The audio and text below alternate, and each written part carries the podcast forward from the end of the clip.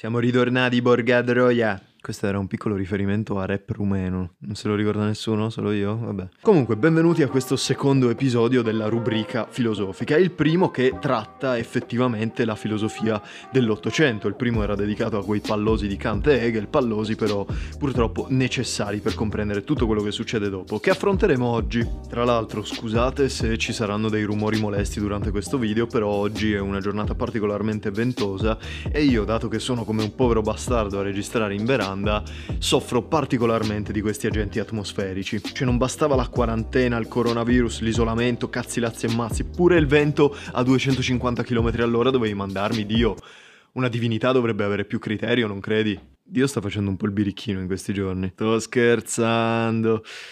Dio non esiste. Comunque la tematica religiosa è molto pertinente all'argomento di oggi, ma andiamo con ordine. La volta scorsa ci eravamo lasciati con il 1831, che è un anno emblematico per la storia della filosofia, perché è l'anno in cui muore Hegel. Tra l'altro con una congiuntura storica abbastanza interessante, poco meno di un anno dopo, nel 1832, muore Goethe, quindi nell'arco di un anno praticamente muoiono i due principali esponenti del romanticismo, quell'età nuova che si era aperta eh, dalla rivoluzione rivoluzione francese in poi, praticamente dalle guerre napoleoniche in poi, diciamo. Quella nuova stagione che aveva tanto segnato la cultura europea perde in pochissimo tempo sia il suo maggiore esponente letterario sia il suo maggiore esponente filosofico. E quindi siamo punto e a capo. Però la figura di Hegel ha segnato il dibattito filosofico talmente tanto che un confronto con essa è imprescindibile. E quindi alla sua morte tutti i filosofi, in maniera particolarmente vigliacca, devo dire, si gettano sul cadavere di Hegel come degli sciacalli e cominciano a maciullarlo e finché Hegel era in vita, questi filosofi non s'azzardavano ad aprire bocca perché sapevano che bene o male Hegel avrebbe fatto loro il culo. Anche perché Hegel godeva di uno status sociale molto elevato, così elevato che avrei voluto agguantarlo.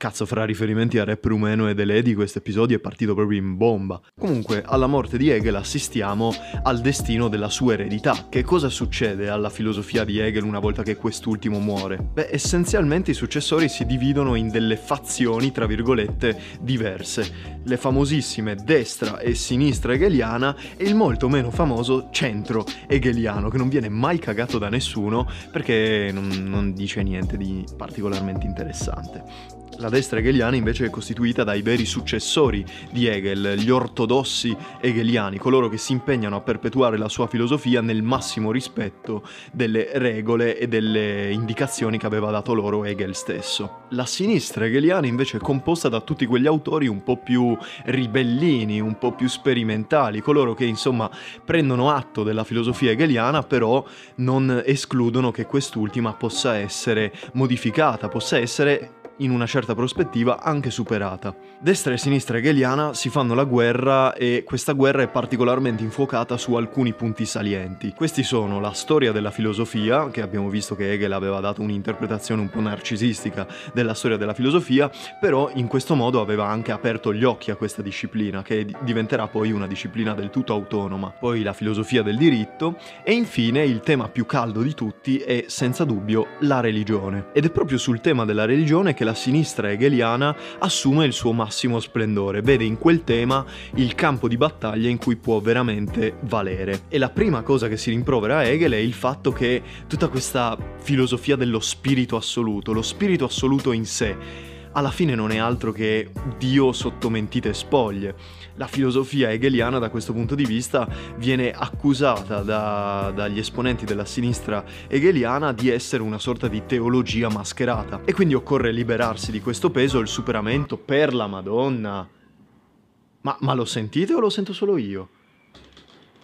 Porco demonio, cioè mi, mi, mi, mi, crolla tutta la veranda. Comunque dicevo, il superamento della filosofia hegeliana a questo punto appare del tutto imprescindibile e inevitabile. Nonostante siano molti i pensatori su cui sarebbe opportuno soffermarsi, io comincerò da uno in particolare, ovvero Feuerbach. E lo faccio sia per l'importanza oggettiva delle sue teorie per la storia della filosofia, sia per una componente personale, perché Feuerbach, ve lo dico, è il mio filosofo preferito, sicuramente si trova nel podio dei miei filosofi preferiti. Feuerbach è un pensatore outsider nel discorso filosofico ottocentesco, è un filosofo non accademico, ma anzi molto critico, molto avverso nei confronti dei suoi contemporanei e in particolar modo ha un odio viscerale per le teorie di Hegel. Con Feuerbach ci troviamo ormai già nell'anti-hegelismo, quindi questo superamento di Hegel è diventata una confutazione di Hegel a tutti gli effetti. Tuttavia, e questo sarà un punto comune sia a Feuerbach sia a Marx che vedremo più avanti,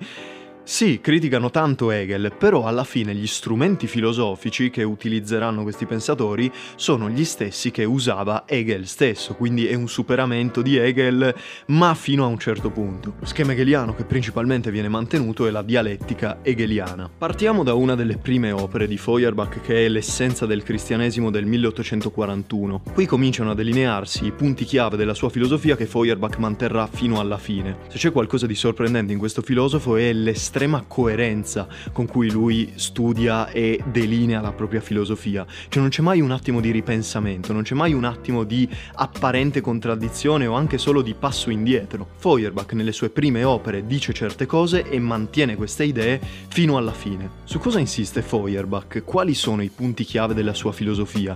Innanzitutto l'uomo. Anche Hegel aveva posto attenzione sull'uomo e questo a Feuerbach andava benissimo, però Hegel si era focalizzato, secondo Feuerbach, Feuerbach su delle dimensioni dell'uomo sicuramente importanti, però non quelle primarie, non quelle originarie. Hegel aveva parlato di ragione umana, aveva parlato di spirito umano, ricordo, non da intendere in senso spirituale o religioso, ma spirito inteso dal punto di vista culturale. E queste appunto sono delle dimensioni fondamentali per definire quello che è l'uomo, come anche la dimensione sociale. Feuerbach questo lo riconosce. Però la vera dimensione primaria, la vera dimensione originaria dell'essere umano che intende rivendicare appunto detto Feuerbach, è la dimensione terrena, la dimensione sensibile dell'uomo, inteso come individuo. Hegel considerava l'uomo in senso universale, in senso generale, mentre Feuerbach riporta l'attenzione sul singolo individuo, che sarà fondamentale per gli sviluppi della filosofia ottocentesca e culminerà in Kierkegaard. E al contrario di Hegel, secondo Feuerbach non bisogna partire dall'indeterminato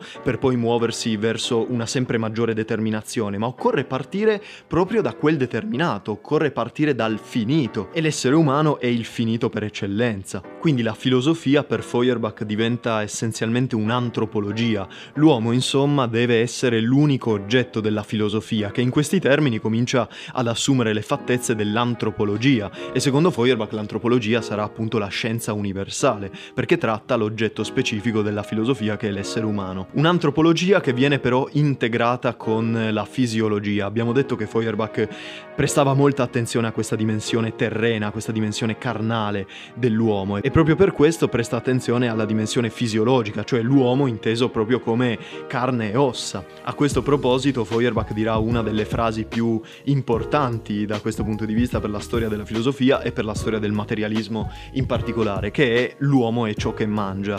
Una frase che sono sicuro avrete già sentito molte volte. Questo non significa ovviamente che l'uomo è letteralmente ciò che mangia, cioè se io mi mangio una pera sono una pera. Ovviamente intende qualcosa di più profondo, cioè che il corpo umano viene modificato in maniera diversa a seconda di ciò che mangio.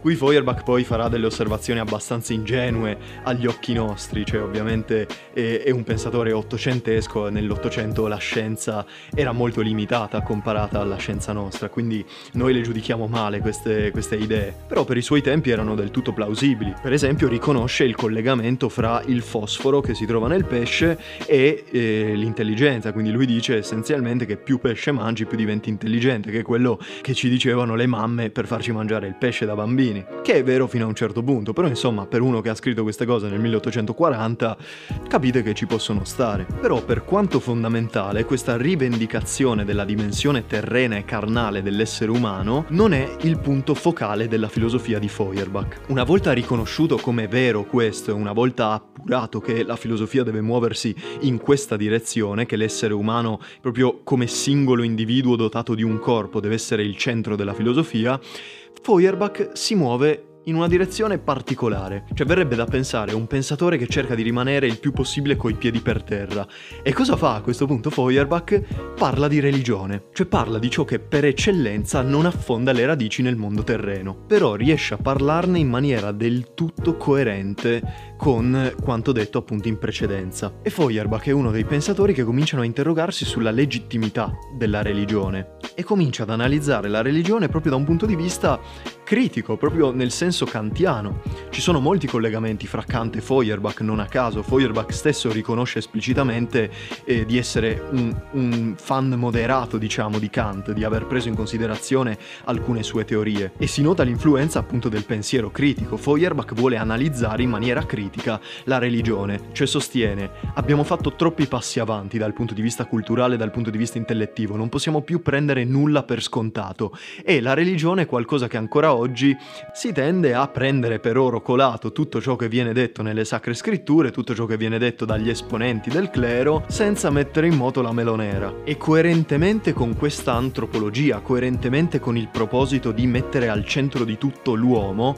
Feuerbach riporta a questa dimensione umana, per di più a questa dimensione umana terrena, a questa dimensione umana biologica, fisiologica, anche la religione. Cioè Feuerbach dice Dio è semplicemente la proiezione di proprietà umane in una realtà sovrumana. Cioè l'essere umano riconosce di avere delle qualità che sono positive tutto sommato, la moralità, la potenza, la saggezza, tutte queste qualità che sono delle qualità positive e lui non fa altro che estrinsecare queste proprietà da se stesso e proiettarle in una dimensione appunto sovrumana, in una dimensione ultraterrena, che è la dimensione trascendente in cui risiede Dio, e attribuire queste qualità ad un personaggio che è appunto Dio, declinandole alla massima potenza. Cioè perché noi attribuiamo a Dio l'onnipotenza e l'infinita bontà, l'infinita saggezza e tutte le qualità che gli gli attribuiamo, perché noi riconosciamo di avere queste qualità, però ci riconosciamo allo stesso tempo imperfetti, finiti,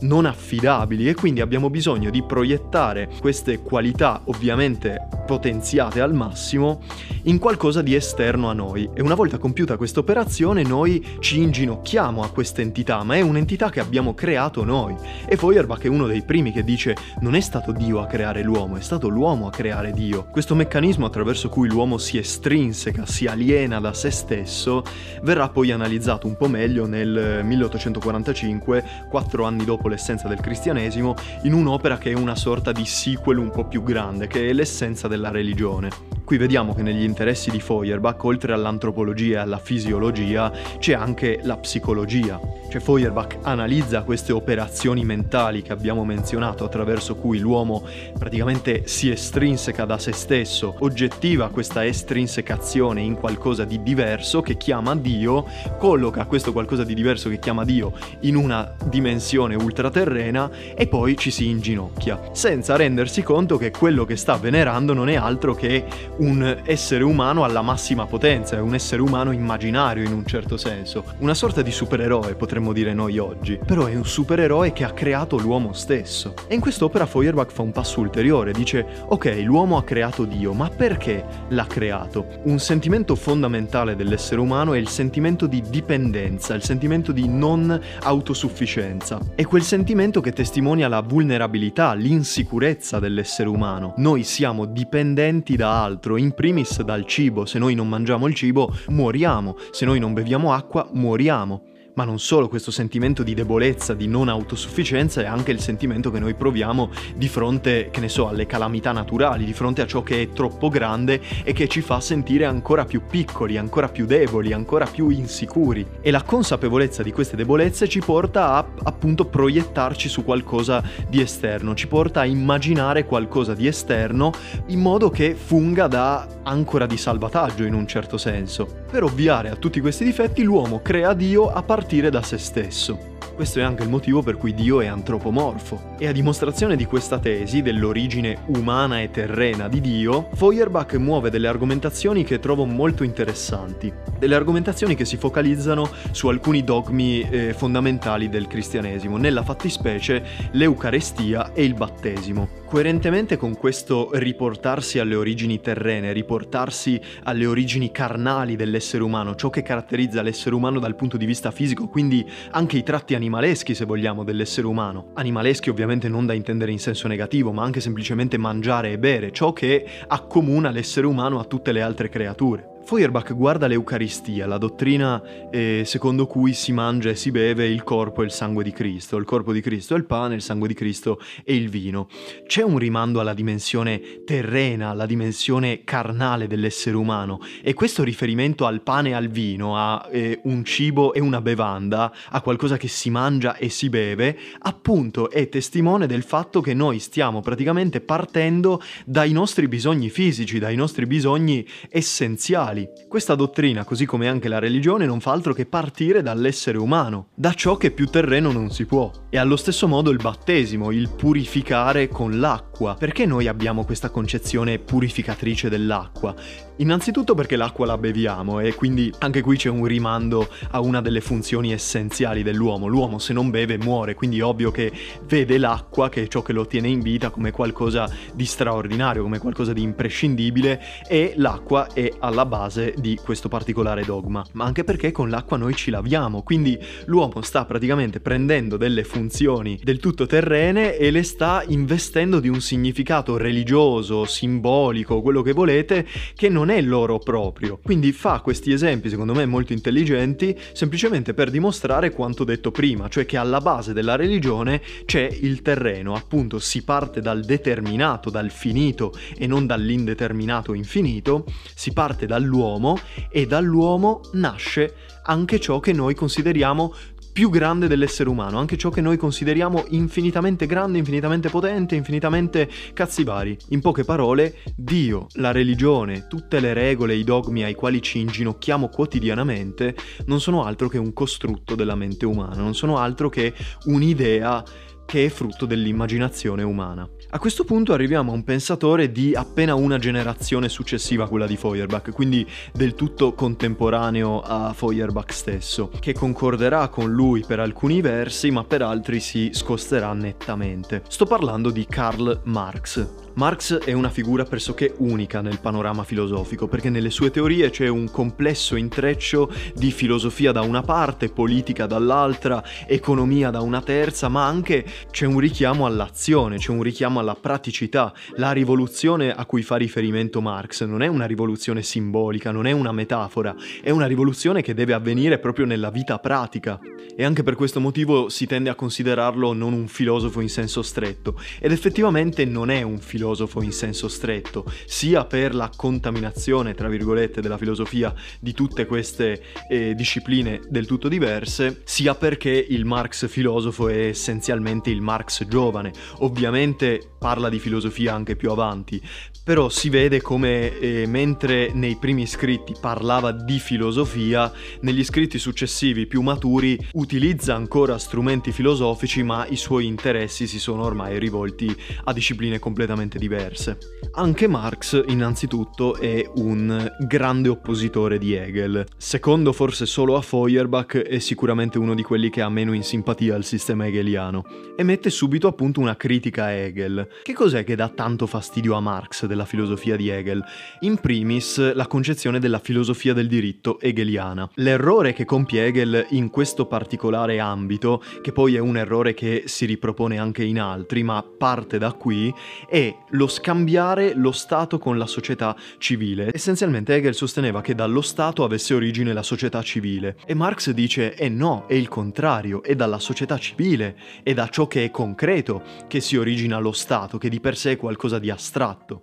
Essenzialmente l'errore di Hegel è un passaggio illegittimo dall'astratto al concreto, passa da qualcosa di astratto, appunto lo Stato, a qualcosa di concreto, che è la società civile. Tra l'altro la concezione di Stato di Hegel è traballante di per sé, perché quando Hegel parla di Stato, sta praticamente parlando dello Stato prussiano dei suoi tempi, cioè trasforma qualcosa di concreto, qualcosa di storico, qualcosa di contingente che è appunto lo Stato prussiano nei primi dell'Ottocento, per qualcosa che invece è eterno, lo Stato inteso nella maniera più astratta possibile. È un errore che poi si riflette anche in questo passaggio dallo Stato alla società civile. Hegel non capisce insomma che alla base del suo astratto, alla base di quell'astratto che lui considera l'origine di tutto, appunto si passa dall'indeterminato al determinato in Hegel, si passa dall'astratto al concreto, ma non si rende conto che alla base di quell'astratto c'è qualcosa di concreto. Quindi fondamentale in Marx è il tema del rovesciamento, il fatto di scambiare i termini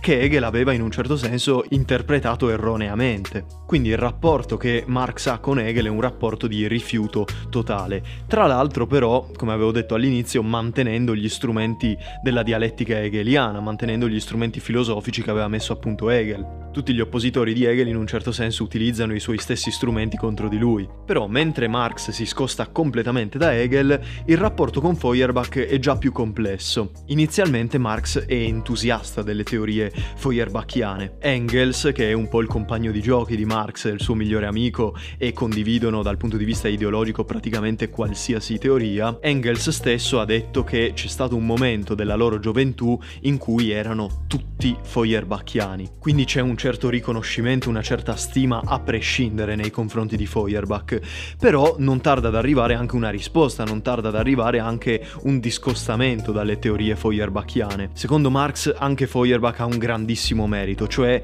eh, l'aver rivendicato questo rovesciamento nei confronti di Hegel alla sua stessa maniera. Cioè Feuerbach aveva detto anziché partire dall'astratto e dall'indeterminato partiamo da ciò che è concreto e determinato, cioè l'uomo.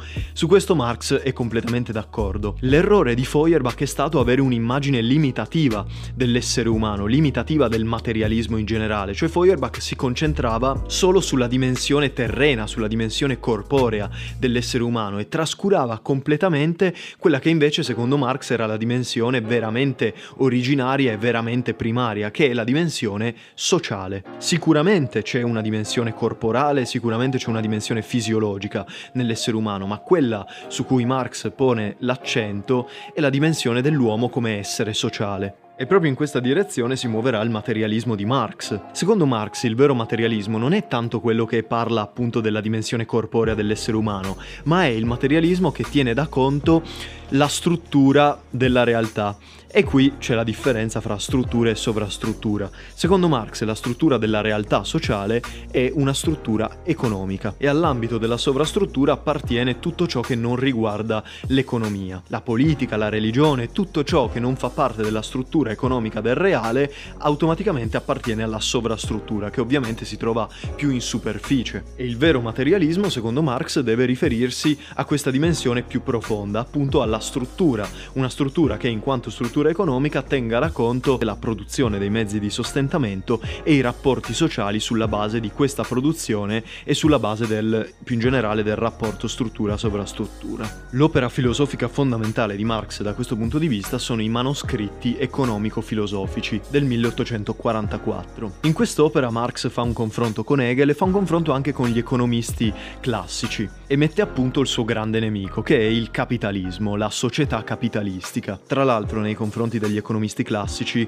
subito dopo aver riconosciuto loro il merito di aver messo a punto degli strumenti economici fondamentali, indica anche un grande loro errore, che è un errore molto simile a quello che aveva fatto Hegel, cioè avevano scambiato il sistema capitalistico come il sistema in generale, come l'unico sistema possibile, quindi avevano scambiato ciò che è concreto per qualcosa che è astratto, ciò che è storico per ciò che è eterno, ciò che è contingente per ciò che è assoluto. Nei manoscritti economico-filosofici Marx mette a punto la sua teoria, fa una vera e propria analisi dell'economia capitalistica e della società capitalistica. Avevamo detto che c'è questo dissidio, questa opposizione fra strutture e sovrastrutture, che la struttura è una struttura essenzialmente economica. Questa struttura, secondo Marx, poggia su due elementi fondamentali, che sono da una parte la produzione dei mezzi di sostentamento, i mezzi di produzione, diciamo, e dall'altra i rapporti di produzione tra gli uomini, che dividono il capitalista dal proletario. Il capitalista è colui che possiede i mezzi di produzione,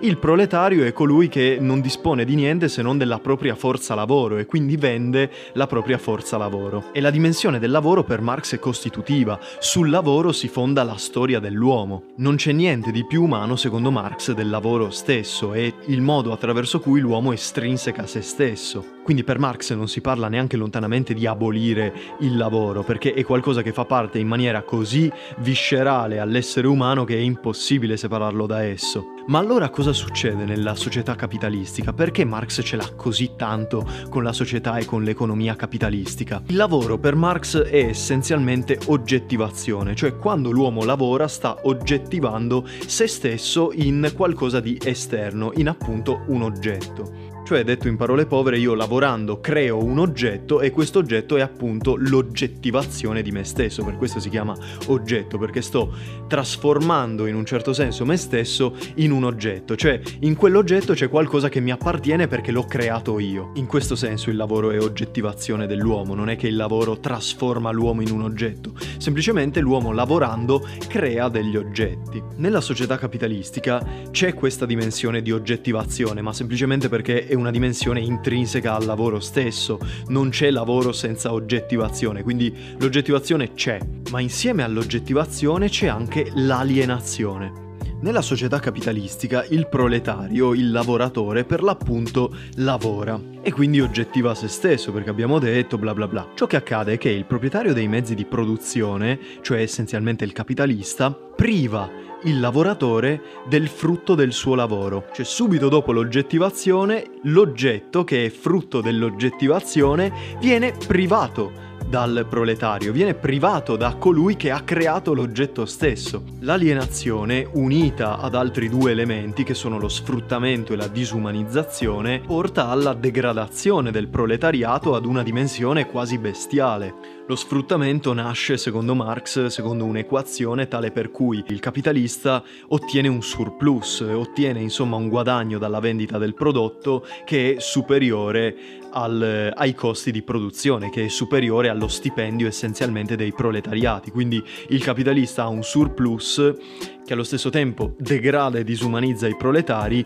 e arricchisce il capitalista stesso. Quindi l'economia, la società capitalistica per Marx è una società malata, una società che mette il potere e i soldi, dato che la società gira attorno ai soldi, che tra l'altro per Marx è un grande pericolo. Marx è un grande, è un grande critico della moneta, perché la moneta, moneta ovviamente intesa nel senso di denaro, è una merce astratta che ha valore in sé, è qualcosa di terribilmente leggermente contorto il denaro, secondo Marx. Però la società e la società capitalistica in particolare ruotano attorno a quello e tramite alienazione, sfruttamento e disumanizzazione, chiaramente per il proletariato si mette veramente male. Nella società capitalistica c'è una sorta di ribaltamento da umano a bestiale. E per questo in Marx c'è un richiamo all'azione pratica, c'è un richiamo alla rivoluzione, perché i proletari di tutto il mondo devono appunto unirsi e ribaltare questa società capitalistica per instaurare un nuovo modello modello di società, una società comunista, in cui il lavoro sarà privato di quella dimensione di alienazione che invece era tipica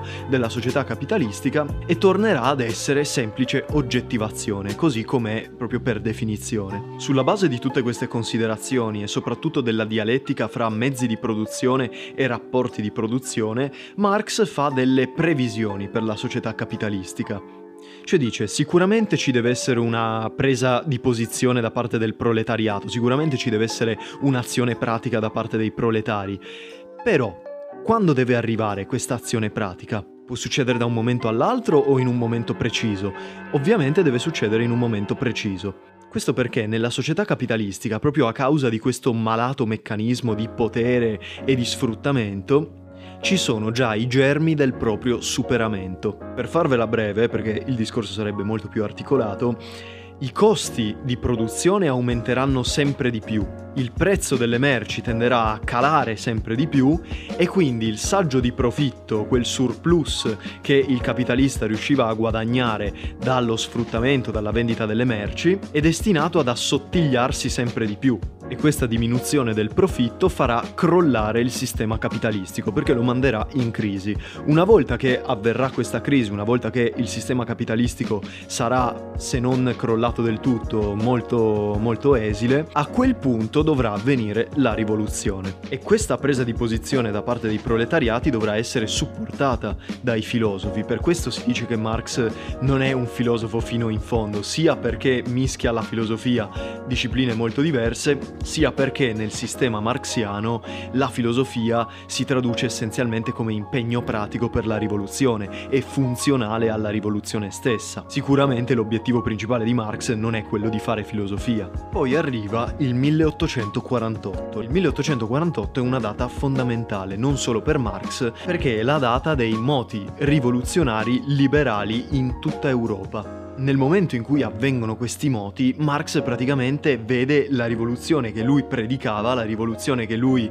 auspicava, prendere forma e quindi sarà stato gasatissimo. Si mette a scrivere subito il manifesto del Partito Comunista e nutre, insieme a tantissimi altri intellettuali, grandissime speranze per queste rivoluzioni democratiche. Però questi moti rivoluzionari sono destinati a fallire e questa sarà una grande batosta per Marx, che vede la conferma non solo del fallimento del proletariato, proletariato ma del proprio fallimento anche. A quel punto Marx continuerà a parlare di rivoluzione ma in maniera molto più calma, molto più moderata e, e sposterà l'attenzione anche su altri temi. Temi che si scostano solo parzialmente da quelli che aveva trattato in precedenza. Il primo grande interesse di Marx, che è un interesse ovviamente che colora tutta la sua produzione, è l'interesse storico. Ci sono, secondo Marx, delle grandi articolazioni della storia della società umana. Il primo passo verso la società capitalistica è stata la divisione del lavoro, poi c'è stata l'introduzione dello scambio sotto forma di baratto e infine lo scambio monetario. Questa attenzione storica da parte di Marx ovviamente c'era già da prima, non bisogna pensare che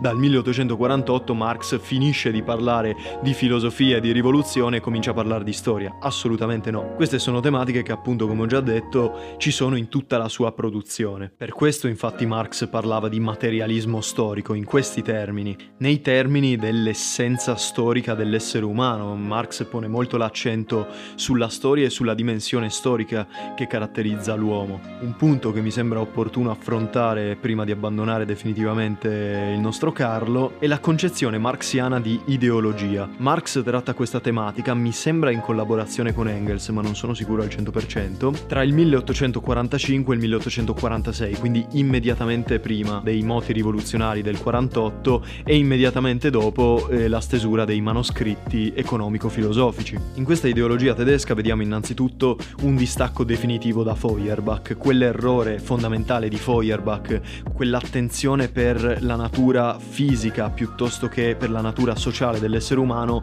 comincia a diventare un errore troppo grande per poter essere ignorato da Marx. E poi c'è da capire che cosa intende Marx per ideologia. Nel linguaggio filosofico il termine ideologia significa studio della formazione della genesi delle idee. Se ne occupavano per l'appunto gli ideologi che cercavano di capire come si formano le nostre idee proprio dal punto di vista dei contenuti mentali. Per Marx e Engels invece l'ideologia è una rappresentazione completa della realtà, che non riflette la realtà ma la mistifica. Cioè l'ideologia è una rappresentazione della realtà secondo gli interessi di chi crea quell'ideologia ideologia. Per esempio l'ideologia borghese è la visione della società che ha la borghesia, che per l'appunto è un'opera di contraffazione, perché la borghesia presenta come naturale, come immodificabile, ciò che invece è storicamente dato. Cosa che secondo Marx fa tutto il capitalismo in generale, infatti parla anche di ideologia capitalistica. I capitalisti alla base del capitalismo alla fine sono i borghesi. Gli aristocratici già da tempo hanno perso